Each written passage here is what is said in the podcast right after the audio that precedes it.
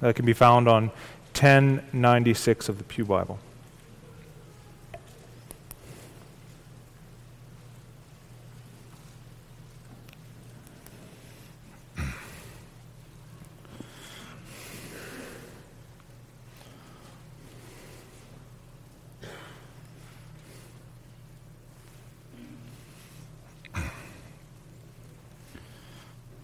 And he lifted up his eyes on his disciples and said, Blessed are you who are poor, for yours is the kingdom of God.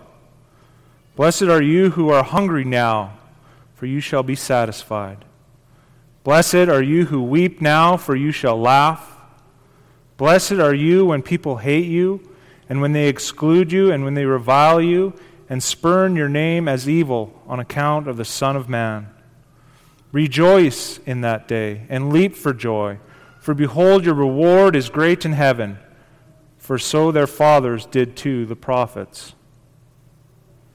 But woe to you who are rich, for you have received your consolation. Woe to you who are full now, for you shall be hungry. Woe to you who laugh now, for you shall mourn and weep. Woe to you when the, all people speak well of you for so their fathers did to the false prophets. So far, the reading of God's Word.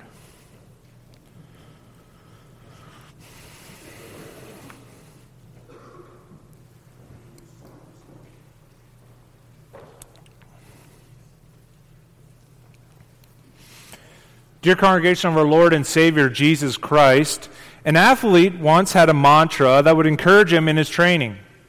Suffer now, and I will live the rest of my life as a champion. In this mantra, there is a present reality of suffering, and there is a future reality as life as a champion. See, for this athlete, his present reality of suffering was bearable because of the future reality that awaited him. And as Christians, we can wrestle with the same question can we be patient and endure suffering? Or is the suffering too great, allured by the false promise of contentment the world offers? So we sell our birthright for a bowl of stew. Our theme this morning, as we examine Scripture, is Jesus explains the realities and the future expectations for following Him. We see the blessings and the woes, point number one, and point number two, rejoice, and be glad. Jesus lifts his eyes on his disciples and starts his address. And we can ask the question, I think it's proper to ask this question who is this intended address for? Is Jesus specifically addressing his disciples, or is it everyone within earshot? Because we can see from verse 17 that a great crowd has surrounded Jesus. We also see from the text that in verse 19 that group sought to touch Jesus. So it's safe to assume that this crowd was coming up and close and personal with Jesus. Now, this text does not distinguish, though, the you in verse 20 from the you in verse 24. So we cannot say that the blessings were for the disciples, but the woes then for the larger crowd. As Luke also indicates in verse 27 that Jesus turns his attention away from the disciples to all who can hear. So, if the blessings and woes are for the disciples, it is not unlikely that Jesus could then be using this opportunity to explain the reality of what is taking place and pointing them to future realities and a proper response to their sufferings while also warning them about finding their fulfillment in the things of the world, those finite and temporal things. So Jesus looks to his disciples and explains the future reality of the poor. Jesus explains to his disciples that the poor are blessed. And blessed in the ancient world is this expressing happy and untroubled state that who are generally free from care. And if that is our working definition, how can the poor who have to beg, who are completely poverty stricken, who are oppressed and cast down by those who are in a position of power and of privilege, how can they be blessed? See, the poor are blessed. They're happy and in an untroubled state because their reality is the kingdom of God. See, the verb tense is present. The kingdom of God is the reality that they are experiencing now. All the blessings are in future tense something that they will encounter later. But the kingdom of God, the kingdom of God is now. It's their reality. See, the poor are the very class that Jesus came to preach to. The people of God, as Paul puts it, were never wise according to worldly standards, nor powerful or of noble birth. See, God chose what was low and what was despised in the world. He chose the poor. They hope and rely on the promise of God, finding their fulfillment in the anointed one of God. And Jesus Christ is that anointed one.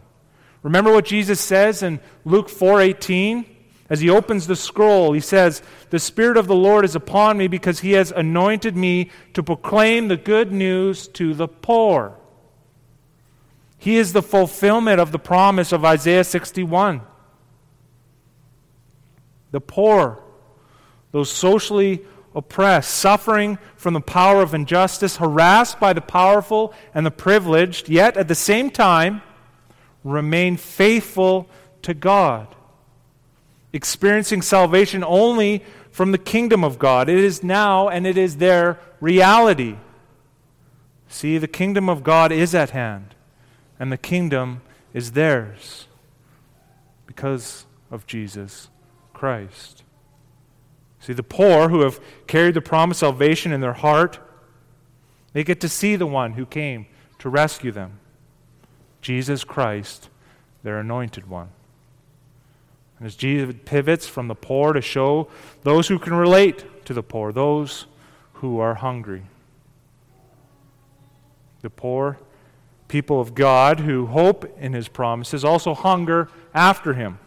Scripture draws illustrations of people of God hungering for Him. Psalm 42, verse 1 says, As the deer pants for flowing streams, so pants my soul for you. Or Psalm 143, verse 6, My soul thirsts for you like a parched land. We understand also that man is not to live by bread alone. Jesus understood that his food was to do the will of the Father who sent him.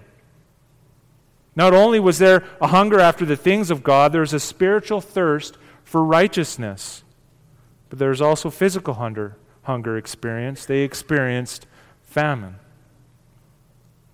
And unlike the kingdom of God, this is the first that accompanies a future blessing and not a present reality. Their hunger will be satisfied at a future date. We can think of the great wedding banquet that's satisfied with the food being served, but also the experience of fellowship with God, fulfilled both in our bodies and our souls. See, hunger for food and righteousness is something the disciples will experience. And so too will be their sorrow as they weep, experiencing mourning and grief of all kinds. Sorrow for their sin, we can think of Peter mourning for the sins of their people, but also sorrow for being persecuted and for suffering the pain of injustice. Yet the weeping now transforms into everlasting joy, as those who sow in tears will reap in shouts of joy. Because God will wipe away all our tears, there will be no more tears. Neither shall there be mourning or crying or pain. Just as Job explains, he will fill our mouths with laughter and our lips with shouting.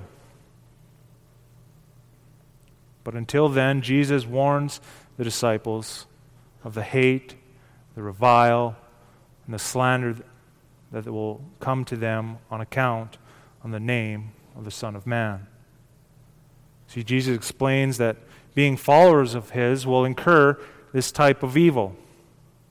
Not only will they be poor Will they be hungry? Will they weep? They will be hated. hated by those that are opposed to the things of God, excluded, maybe thrown out of the synagogue, or exclusion from associating with certain types of people, forced out of work relationships. And they will attack their name, face to face insults. Attacking the name is like a strike to the very being of that person. See, Jesus is painting a picture for his disciple, a picture of total rejection. Oppression that comes because of a commitment to Jesus, something that is already starting to play, t- take place in Jesus' ministry. Luke 6:11 we read, "But they were filled with fury and discussed with one another what they might do to Jesus." And this is nothing new with Jesus, as it was nothing new with the Old Testament prophets. Just as Jesus warned, if they persecute me, they will persecute you. But in the blessings, we always we get to see also the heart and the wisdom of Jesus. He's saying to his disciples, I know. I know what you're going through. I know what you're going to have to experience. I know you are poor. I know you are hungry. I know you will weep. I know you will incur all sorts of hatred on account of my name. But there's hope. See, he focuses their eyes on what will come. And Jesus does not leave them without anything, but he shows to them what their present reality is. The kingdom of God is at hand. Jesus Christ is here, the anointed one of God. The only thing that the disciples needed is what Jesus reveals to them that the kingdom of God is their present reality. And this is good news for the disciples.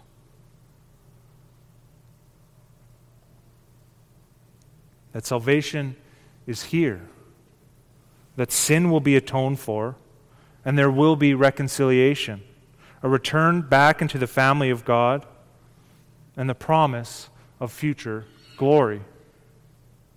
And this is why Jesus can say to the hungry and to those who weep and those who are hated because of his name, there is a more fantastic day coming. What you lack now will be fulfilled in that future day of glory because Jesus Christ is their guarantee. Jesus can promise because he is the fulfillment of the ultimate promise. He is the guarantee. And we have the privilege of seeing that guarantee as a fulfillment of a promise more clearly brought about. See, Christ has atoned for sin and conquered death. He has ascended and sits at the right hand of the Father. The Spirit of the Son has been given to us and we have been reconciled into the family of God. So, just like the disciples, He is our guarantee. He's our guarantee, not how well you managed your sufferings. So, we wait with patience for that future day of glory where we no longer hunger and our tears are turned into joy.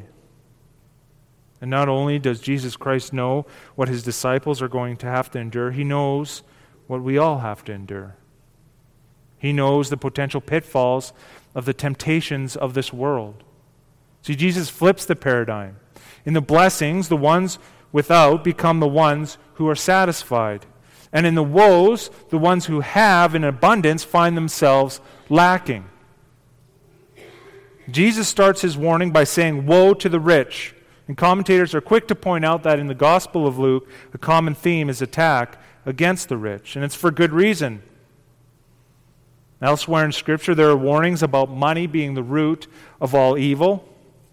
It's more likely for a camel to go through the eye of the needle than enter into the kingdom of God. Or we can think of the foolishness of the landowner who built bigger barns, and when he achieved his contentment, finally rested only to have his life required of him that night. See, it's foolishness to trust in riches because God is sovereign, sovereign over all, even our bank accounts. See, trials and tribulations can come that empty every penny. Or, like in the parable, your retirement is built up only to have your life required of you that night. And what does it say about our view of God if we trust in our riches? It turns God into an impotent God. So you're effectively saying that the God, the one who can speak everything into existence, the one by the power of his breath who gave life, but he is a God that cannot touch our bank account. It's an improper view of the power and of the reach of God. It is all his to begin with, and he can do with it what he pleases. See, those who desire to be rich fall into temptation. See, Judas was there for that talk with Jesus. Probably made even eye contact with Jesus, yet he failed to listen to Jesus. He sought riches instead of Jesus Christ. He looked for instant gratification instead of waiting for those riches in heaven. So you need to listen to Christ and grasp his warnings. Judas, a disciple, failed to do so. You need to listen to Jesus Christ. It's not be about being around his words, but grasping onto them, planting them deep in your heart, trusting in them, living them out. See, instant gratification only sometimes comes in the form of riches. It comes to us in other ways, as Jesus said Woe to those who are full and laugh now. Now, full does not mean in the narrowest sense full from food, but it means there's a general contentment with the things of the world. And laughter means joy, but also a laughter of contempt and scorn and disrespect. The warning is to those who indulge in the pleasures of life, that that is their chief aim pleasure and enjoyment. No desire to help fellow man, only my happiness and my fulfillment. They're eating, drinking, and being merry, for tomorrow they die. It's short sighted, living for the moment because of the moment is all they have. It's nothing more than temporal pleasures of this short life. And they are correct, as Paul explains. If Jesus did not rise from the dead, eat, drink, and be merry, because there's nothing else beyond the grave. But Jesus Christ did rise from the dead. He conquered death. So for Christians, we die to ourselves, and tomorrow we will eat, drink, and be merry. The last woe Jesus warns about are the pitfalls of people pleasing, seeking approval of man over the approval of God, like the false prophets in the Old Testament that tickled the ears of the people around them, attempting to maintain their reputation among men Woe to them, because whoever finds a friend of the world is at enmity with God. See, false prophets only tell people what they want to hear instead of what they need to hear. Hell is not a real place. There's no resurrection of the dead. There's more than one way to God. You find what the best path is for you. God does not care how you worship Him only that you love him. See, when we forget the words of Jesus, we're confused about the things that are lies and what is the truth. Those false prophets are only worried about their status among men, tickling the ears so they can gain approval. And they disregard the wrath of God. And now, so there's no confusion the woes do not mean that Christians cannot have money, be well fed, laugh, or be well spoken of. The warning is to those who are putting their trust in external things and not in faith in Jesus Christ, who cultivate comfort in things of the world rather than finding their comfort in Jesus Christ. And not only does Jesus Christ show us the present reality of the kingdom of God, but he also shows us future blessings and warnings of the pitfalls. He also guides our response. Not only does Christ guide the eyes of the disciple, he teaches them the proper response to the present world's suffering. See, Jesus commands his disciples to rejoice and leap for joy. Jesus explains to his disciples the proper response to these struggles and temptations of being a disciple. Now, this is not a suggestion, only to do when you have enough energy or strength, or a proposal that it's a good piece of advice and for your consideration. No, this is a command by our Lord and Savior Jesus Christ. Rejoice and leap for joy in your sufferings.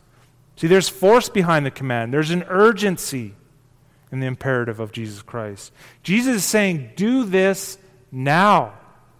Not when you feel like it, not when you have the energy. Do this now. Because Jesus Christ knows the heart. And not only the heart of his disciples, but he knows the heart of all his sheep. He knows there will be grumbling, pouting, those internal pity parties as we look inward and wonder why this is happening to us. See, the command is not to navel gaze, but to rejoice and leap for joy. And this command is not a do as I say, but not as I do. See, Jesus Christ has gone through them too. Thinking to yourself, maybe fullness now is way better than hunger. I do not have the patience to endure this suffering. See, Jesus Christ can sympathize. He could have taken the shortcut and bowed the knee to Satan and received an authority and glory, a counterfeit authority and glory. Instead, he endured looking to the promise of future glory, suffered the shame and humiliation of the cross, and now sits at the right hand of God, where all kingdoms of this world will be put under his feet, where every knee will bow and every tongue will confess that Jesus Christ is Lord. See, he knows what it means to be patient to the fullest extent of the word. And we can be thankful because the same patience that's used for him in his suffering is the same patience he used to endure your sin. But why do Christians rejoice and leap for joy?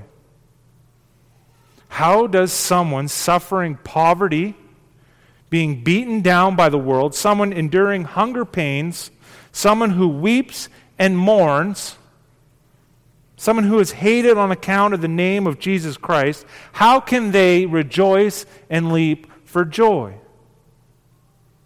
Because all Christians are running the same race. The same race that was run by all those who came before you. On the same track, running for the same reward.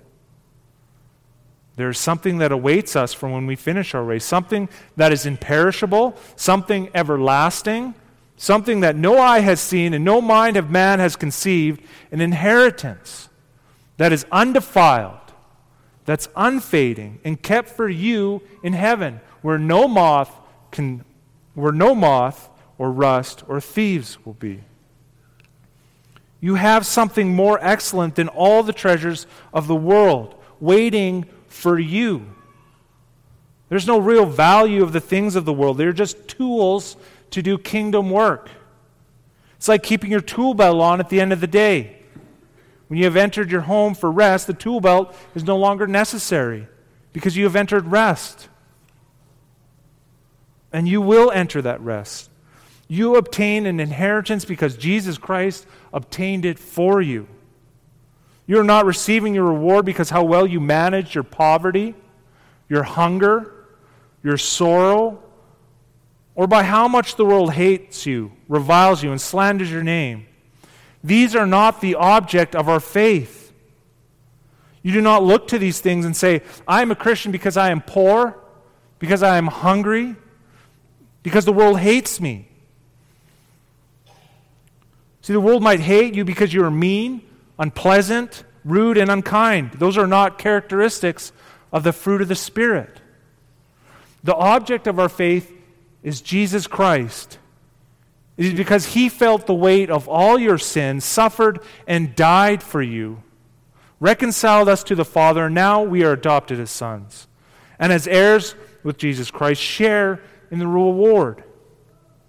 Our union with Jesus Christ is what makes us Christian. Because by faith in Him and only in Him, we share in His anointing, we confess His name, and present ourselves to Him as a living sacrifice of thanksgiving. And when we are finished our race, we will reign with Christ. Dear congregation of our Lord and Savior, Jesus Christ, Jesus illustrates for us the path of sacrifice and patience, a path that He Himself walked, and He can help you along your way. He knows your needs. He knows your struggles as you walk the path of sacrifice, as you try to do it with patience. See, in Christ's compassion for you, not only does he focus your gaze on heavenly things, he explains the proper response to these difficulties. Rejoice and leap for joy. And be glad in your sufferings because you have a future glory, a future of total satisfaction and communion with God. Amen. Let us pray.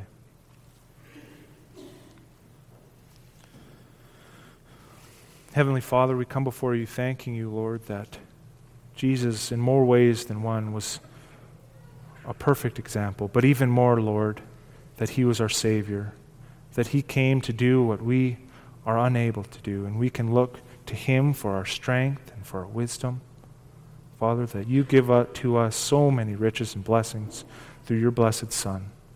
We'd ask you now that you would give us a rich measure of patience, Lord, as we endure the sufferings of this world, but that also cultivate in our heart a future desire, a future desire for that glory, that we may be with Christ and worship you for all eternity. It's through his name we pray. Amen. Our hymn